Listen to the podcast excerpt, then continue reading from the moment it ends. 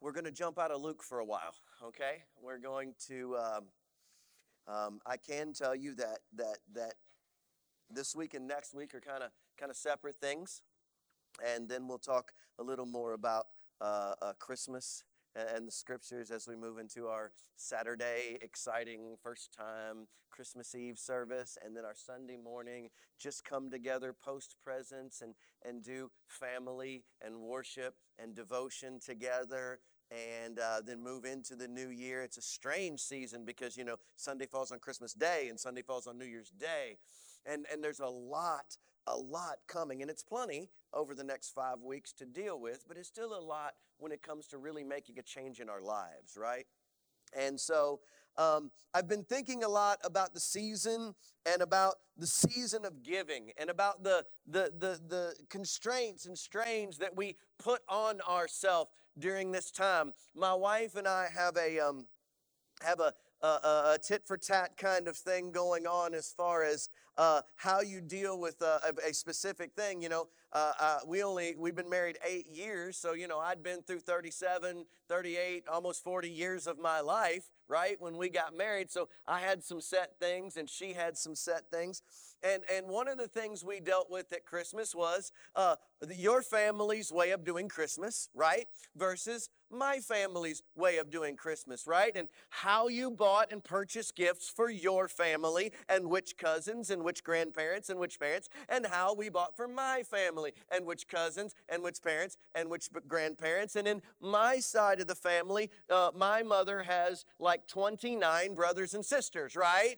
And on Jamie's side of the family, there are three. So as there is a, a, a major difference in the two, and in how you choose and in how you spend. And then you deal with how to go, where to go, when to go, because who went on this day and who went on that day, and they planned theirs on this day, but they had a child on this day, so we had to move ours to this day, and it's three hours to this house, but one hour to this house, and we're all dealing with things that just stress us out. And then you have the Sheldon Cooper extrapolation, right? last night it's perfect timing for me to use this as an introduction uh, we were we are going through like the ninth time maybe maybe more through big bang theory because that's what plays when nothing else plays and even last night she goes this show never gets old and it never gets old it doesn't and so um, penny in season two informs sheldon that she has purchased him a gift and he freaks out what do you mean you've purchased me a gift? Why would you do that? She was like, Why would I do that? Because I like you. No! Inherent in the idea that you bought me a gift means what, church? I gotta buy you one.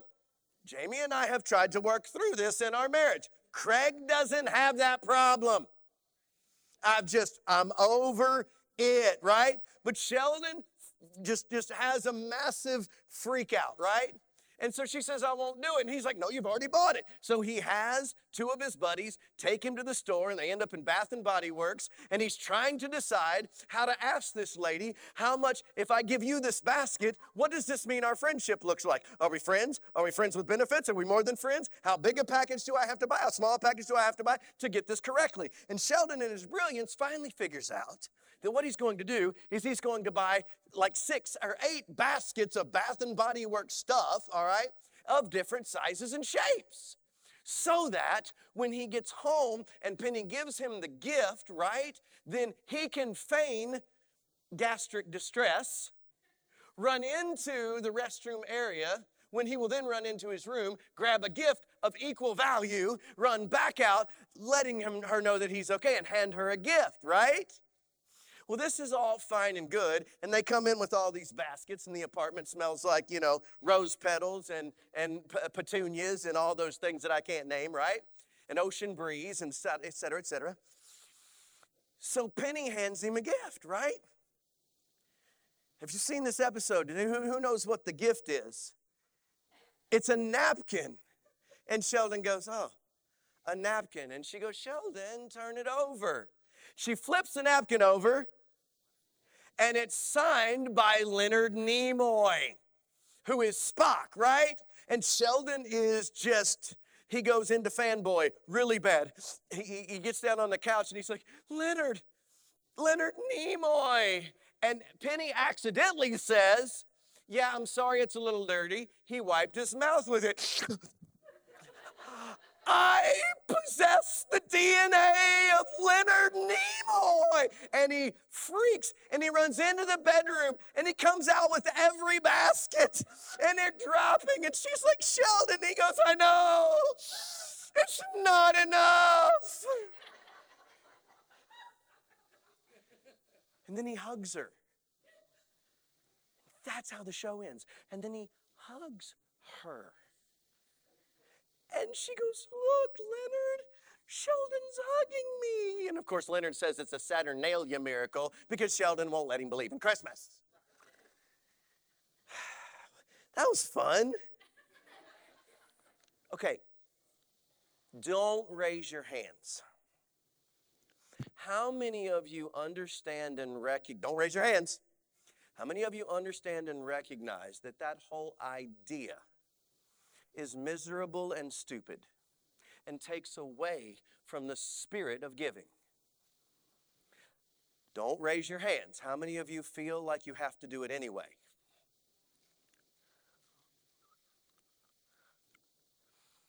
See, we've we've really messed up giving. We've really messed up our priorities. You know, when when when when uh, uh, Hermione says, you know, we could have been killed or worse, expelled. And Ron says she really has to get her priorities straight. My wife said something the other day, and she, she didn't give me permission to do this, but I'll hear about it later if I don't have permission, but I think it's fine. Here's hoping. um, I was thinking about what she said. She was talking about worshiping the other day, and she, my wife, loves, loves Christmas decorations. Not like those of you pre Thanksgiving centers do, but she loves them. Okay? Some of y'all didn't get that joke till just now. All right? Yeah. So she loves them. And it's December 11th, and our, ours aren't, aren't up we, we haven't had time to, to put them up. Life has been busy and it's been hard and it's been beautiful and it's been exhausting, but, but, but it's been us. It's been us, and that is okay. And so she said she was uh, listening yesterday morning because when she's getting ready and stuff in the bathroom, I'm normally already gone, and she turns on worship music. And this week she was listening to the songs for this morning because she was supposed to sing. And she said, you know, she was letting me know how God spoke to her about that. And, you know, God was speaking to her because she said, I, I wasn't mad, but I was starting, it was starting to get to me that the decorations weren't up, right? And she said this epiphany basically came over her about um, Scrooge. Not Scrooge, the Grinch. The Grinch, totally different story. And she remembered the end of the Grinch, all right, where he has gone and taken all the presents. Okay, now I'm going to stop because I'm going to parallel this story to another one, okay? There are, there are two types of, of, of, of, of, of attitudes on the extreme, all right? one we ought to be, and one we've become. Okay? So she says, Do you remember when he's looking out from the top of the mountain after he's taken everything from the Whos that he could take? And as he peers out over the hill on Christmas morning, he expects everybody to be sad and upset and broken and hurting. And what happens? The opposite. They're singing. And Dr. Seuss goes through this whole thing about the gifts were gone and the, the, the, the decorations were gone, but Christmas was still there. Not because they had or they didn't, but because it wasn't based on those things, it was in here. There are Whoville Christmas people, and there are Dudley Christmas people.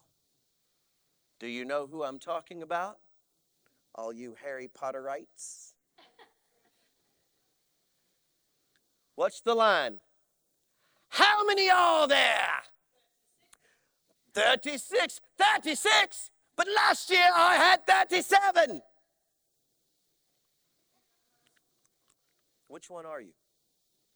Wait, wait, wait, wait. Let me ask a really harder question. Which one are your children? They weren't born with it.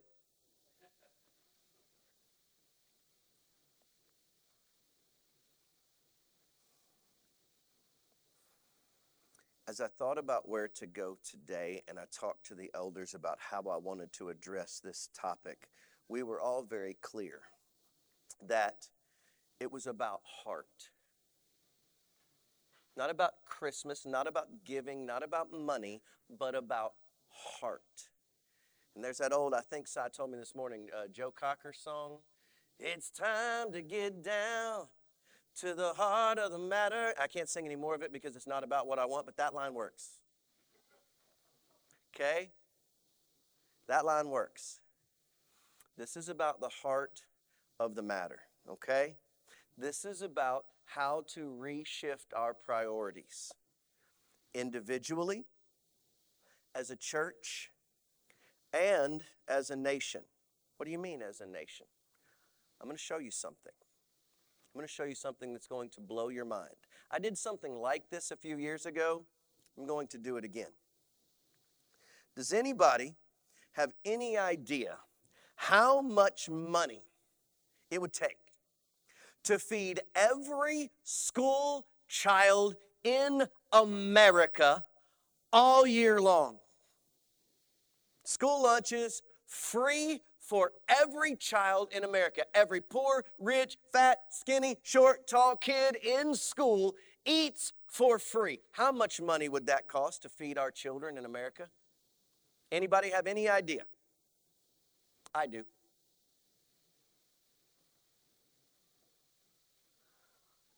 One point two five billion dollars. Anybody think that's a lot of money? Raise your hands on this one. 1.25 billion. Anybody? Yep, yep, yep, yep, yep. How much would it take to adopt every single child in the foster system in America today? Anybody?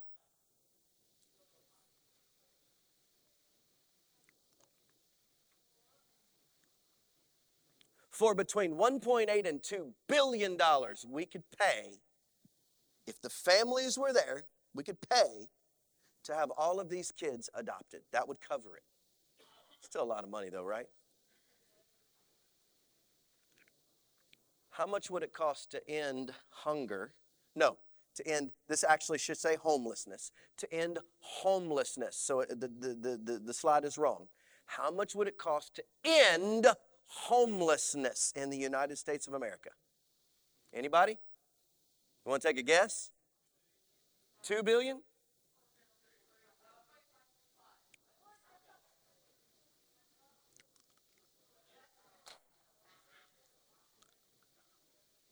Ten to twelve billion dollars. Some some are up upwards of eighteen to twenty billion. Okay, but we'll say between 10 billion and 20 billion. You wipe homelessness out. That that includes L.A. and San Francisco. Just uh, just saying. How about world hunger? Let's, let's, let's, let's get out of America. If you wanted to eradicate hunger in the world, how much money would it take to feed every person who doesn't have a standard meal every day for a year? How many? 73 billion. Close. Between 30 and 40 billion. So let's call it 35 billion. 1.25 billion dollars feeds every school kid. 2 billion adopts every American child in foster care, all children in America in foster care. 15 to 20 billion eradicates homelessness. 30 to 40 billion wipes out world hunger. From Thanksgiving Day to January 2nd, how much money will Americans spend on the holidays? This is flights, family, gifts, uh, travel, food.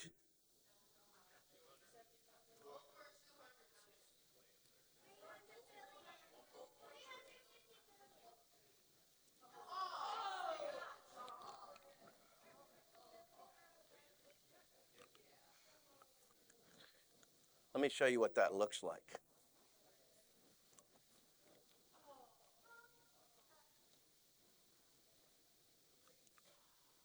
There's a green line up there. That would be the uh, school children.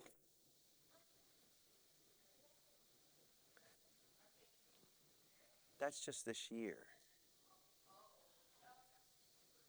That's just this year. That's not over the expanse of our existence. That's this year.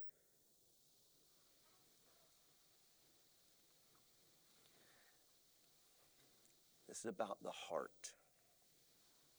Established? I want to talk to you about a Bible term. If you were here five, six years ago, you've heard a little bit about it. I want to I, I want to generalize it and clarify it and bring it back to where we are. It's called the, the first fruit. It's a, it's, a, it's a concept that Jesus, well, God, Jesus wasn't around, but he was. He was actually there, he just wasn't yet born. It's a concept that God set out when he and his people were making their covenant together. You will be my God, I will be your people. Any, everybody there. If we covenant with God. You will be my God, I will be your people. He says, I'll never leave you, I will never forsake you. I, will be your Jireh, your provider. And the question then becomes do you believe that that is true or not? And then he goes a step further. Do you believe that it is true with your lips or with your life? And so he sets something up for them. Just to be certain, we're going to walk through several books of the Bible. Bring the best of the first fruits of the soil to the house of the Lord your God. The next part doesn't matter to this part. Do not cook a young goat in its mother's milk. Is not have anything to do with it has to do with your life in Christ, but not this, okay? This is in Leviticus. Speak to the Israelites and say to them, when you enter the land I am going to give you, and you reap its harvest, bring to the priest a sheaf of the first grain of your harvest. Okay? Present a loaf from the first of your meal and present it as an offering. So we've moved from agricultural products to, to, to bread, still agricultural, but nonetheless. Numbers. Throughout the generations to come, you are to give, uh, throughout the generations to come, you are to give this offering to the Lord from the first of your ground meal. Then, also in Numbers, the Lord said to Aaron, I have, I have put you in charge of the offerings presented to me. Aaron was the leader at the time spiritually, emotionally, all, all the ways. All the holy offerings the Israelites give me,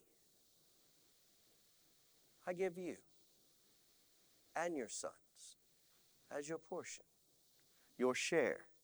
I give you all of the finest olive oil and the finest new wine and the grain they give the Lord as the first fruits of their harvest.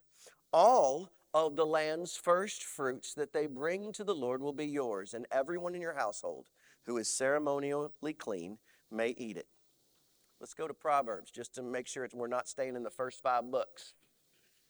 Honor the Lord with your wealth, the first fruits of all your crops. Then your barns will be filled to overflowing, and your vats will brim with new wine. Ezekiel, the best of all the first fruits and all the special gifts will belong to the priest. You are to give them the first portion of your meal, and the blessing will rest in your household. That does not mean I get them. That does not mean I get them. Not what that means. It's bring it to the spiritual leader in your place as an offering unto the Lord. If the first part of the dough is holy, oh, come on, church. If the first part of the dough is holy, then the whole batch is holy. And so are the branches. Let's stop there for just a minute and let's talk. The people we're talking about lived in an agrarian society. Okay? Now, I should have known. It took me a while to think about it. I told Ty I had to look it up. I didn't look it up, I had to think through it. Finally hit me. But when she came in the office, I was trying to be honest about my shortcomings, and I said, Hey, I actually had to look up ag- ag-. She said, Well, if you're going to say it on Sunday, it's agrarian. Thank you. Okay? But it has to do with agriculture. They lived in an agricultural society, right? Now, we can make excuses if we want to. We can say, and I read this stuff, we don't live in an agricultural society anymore. This does not apply to us. That's an excuse, and it's crap. The emotions were still the same. I have people who tell me all the time, I, I, I'm, I'm not sure that I can do the, the first fruits thing. Why? Well, because we've run into some hard times. I'm not sure that I can do the first fruits thing. I've got some bills that are piling up and they're this month. I'm not sure we can do the first fruits thing because I don't have anything left over. Listen to the word. I don't have anything. What? I'm not sure I want to speak with you. I love you. But you just said, if I have it, God gets my. Just saying. Just saying. But but but I wonder if this happened. I wonder if this happened to good people, Les. I wonder if these guys like Les, who goes out and works on these trucks, and Robbie, who goes out and, and works construction on these homes, these guys who have these, these hard and callous hands, who are uh, farmers out in the sun, who are out in the fields, and they are digging in the dirt, and their bodies are being sacrificed for their families and their friends, and they work really hard, and it's one month, it's two months, it's three months before the crop yields anything, all right? And so they've had to learn over time to up for the season that doesn't have any crops being produced. And so while the crops are produced, they're called to give at everyone and to give major at the beginning. And if we were really being honest about how they did it, the first fruits offering was given at the beginning to say we believe you, in the middle to say we continue to trust you, and at the end to say we thank you. I almost made a chart to show you what that would look like if they gave the whole thing and what percentage that would end up being. That's how they said, God, we trust you to bless us regardless. But you know what probably happened, Johnny Ray? You know what probably happened? They probably got to, uh, we have our cycle of winter, so I'm going to say they got to November and they had plenty and they wanted to share it with their family because that's a good thing. And they had a giant Thanksgiving feast, and they were fine in December, and they were fine in the second week of December. And then they realized they had plenty, so they thought, I'm going to have a Thanksgiving feast. But then they got into January and realized that the crop wasn't going to get here maybe until March, and they had to start rationing the food and rationing the food, and it was going to get pretty low. And then, right as it was getting all the way to the bottom, their crop burst into harvest. What is the question now? Do we take the first fruits off and give it to God, knowing He's going to bless us, or do we say, we're going to eat and then we'll give it to God? What's the difference? We act like they didn't experience the hardships and the questions that we experience. Craig, let me ask you this Does it matter?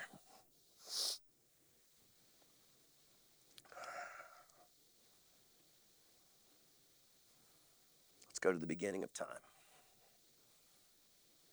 when it all began. In the course of time, Cain brought some of the fruits of the soil as an offering to the Lord. Abel also brought an offering fat portions from some of the firstborn of the flock. the Lord looked upon favor to Abel and his offering, but on Cain and his offering he did not look with favor. Best of the first fruits, leftover of the first fruits. Prize portion of the gift, some portion of the gift. Was the problem the offering? It was not. The problem is the heart. And an infectious heart is not just about the crop, not just about the wheat, not just about the dough, and not just about the money. An infectious heart does what? What happened right after this verse? What happened? Cain killed Abel. This was just showing who had the heart. One had a heart to give, the other had a heart to take. And that heart to take can be as simple as a grain or as big as a life. So don't ask me if it matters. It's why some of you, when I say, hey, are you sure this is the best thing to do? And you're like, it's not a big deal. Maybe it's not today. But a secondary gift can become murder if your heart's not right.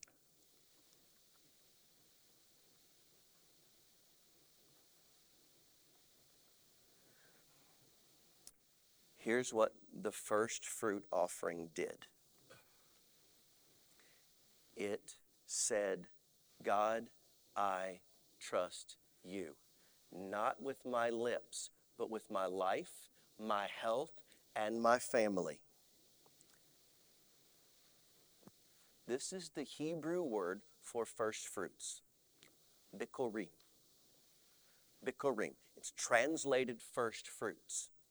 But in Hebrew, that's not what it means.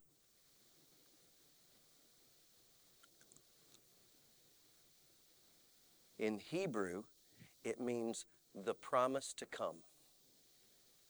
So the question for those who gave their first fruits and who did not give their first fruits was did they believe in the promise to come? Or did they believe in the gift of now? Well, Craig, you're just trying to get beginning of the year money. No, I'm not.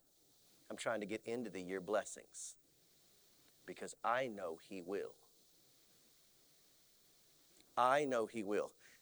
Now, the sermon just ended. I need to tell you something. Craig's having a struggle. I'll tell you straight up what happened to me while I was studying. I read this one guy who goes through this whole list of things that says first fruits doesn't have anything to do with us.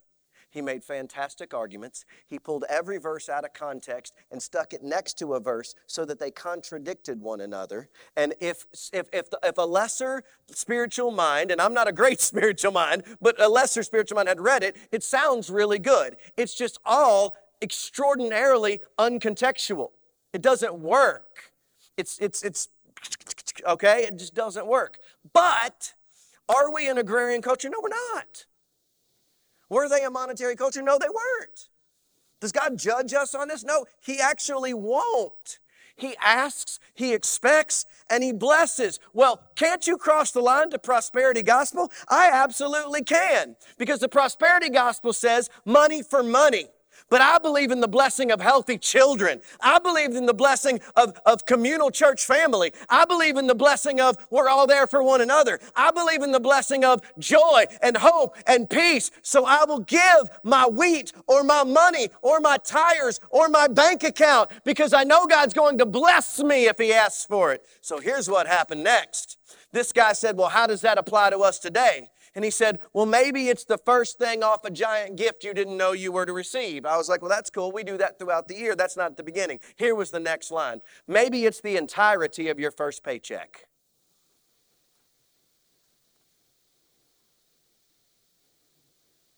And sometimes when I'm reading this stuff, God goes, mm. and I, I'm sitting at my desk in there, and I looked up and I went, Don't don't do that. But it was done. He's just laughing. It was done. And I said, God, I'm going to need a bush. It's going to need to set fire. Because my paycheck is every other, is twice a month. And this year ain't been purty. Now, I read a line. Did God speak to me? Yes. Was he specific? Yes. Did he ask it of me? I don't know yet. And that's not an excuse because he knows full well, Steve knows full well, Les knows full well that I will pull, they don't even question that if I believe it, I'll pull that trigger. So I went to my wife. And I said, Hey, babe, you know, we got about three or four weeks before this happens, but I got to tell you something that happened. Because I, I, tell her stories like that. I told you all the story about me driving down when the, when the lottery got to like in the billions, and I was like, I'm going to stop. I, got, I never carry cash. I got $10 in cash. What am I going to do? And God, God was going to stop and buy five tickets. You know what God said? He said, if you put that in the box, can't I make it 2 billion? So I drove, I drove here and put it in this box. Then, I ain't afraid to pull the trigger. So I said, told her that. She said, good for you. So the other day I walk in the house, I said, babe, you need to know what's going on. You know, she's doing dishes, I'm prepping food. And I was like, I don't think God said this, but I need you to know what he and I are talking through, and you're going to have to be involved in the conversation. And this is the way I was feeling. I'm just showing it to you. And uh, I said, God said, what if you have to give your first paycheck? And she looked at me and she went, huh. That was it. I got nothing else. I'm still struggling. But full, full vulnerability. Guys, that, why not? I asked her again the other day, and she said, I've been praying about it. She said, I don't know what this is going to look like, but here's what God's telling me we need to do. And she walked down through a pretty massive, pretty massive list of things we needed to do, and then divide and add, and then here, God, this is what we're talking about. And I was like, okay. She thought it through. She looked at the scripture. Darn you. Do that. Just kidding. We understand something that I want you to understand. It's not about the money. Cattle on a thousand hills, people. We have a phrase, y'all have heard it before. What do we need God to do? Sell some cows. Sometimes NBC just needs God to sell some cows. All right? So here's, here's the live it out. Here's the offering, not from you, from your leadership. Your leadership is saying, here's how we're going to play this out through a season where Sundays cross Christmas, New Year's, and into next season we have set forth a budget of around 250,000. That's the budget the elders brought to, Exodus 277, but we figured we needed to be careful. We, we, we were looking at the how, how giving has dropped off, and we just said, hey, but we're not going to not have faith. We're not going to do it on 200, and we're not, you know, here's what we're going to do. Here's the next step. So we talked through all that. So 250,000 was the call, and I said, well, what's 10% of 250,000? 25,000. All right. Now you know where that number came from. The next thing we said is, how do we create the heart of the matter? Well, you preach on it. You pull the scriptures out and you throw it out to your people and you let it be what it is. All right? So here's what we're going to do we're going to set a 10%, a tithing goal on our whole season, and we're going to say, NBC has a goal to set the first fruits of our gifts together forth at $25,000. And we're going to give our regular offerings every week, as we always do. And on top of that, we're going to have on the 25th, the 1st, and the 8th the opportunity for you to pray, seek, learn, grow, love, set forth. God, here it is.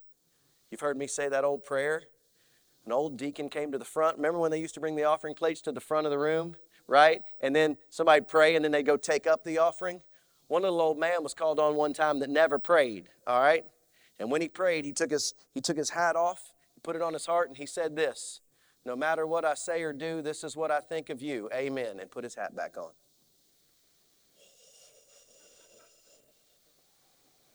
That'll bless you or kick you in the hindside, one or the other. Do you believe in Bikurim? Do you believe in the promises to come? Do you believe in the, the expanse of time that they're already laid there? That they're already there awaiting us? Do you believe that God is not saying, I need anything from you? it's not about what I need from you, it's about who you are becoming. So we're going to do a first fruits offering. And here is what we're asking Did you seek the scriptures? Did you converse with your family? Do your teenagers understand and get to weigh in? Does your sons and daughters understand and get to weigh in at the level they are? Does it hurt? If it's easy, it's not right.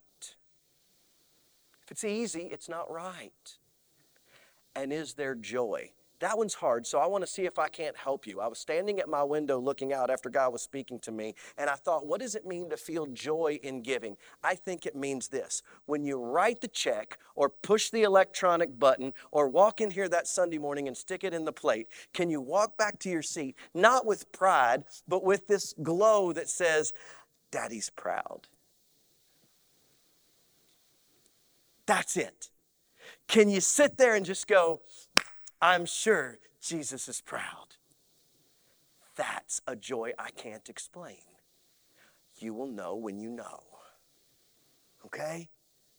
Is it sacrificial? Is it joyful? Is it communal? Is your whole family involved? And is it joyful? All right? This is how we are going to break through into the next season, right?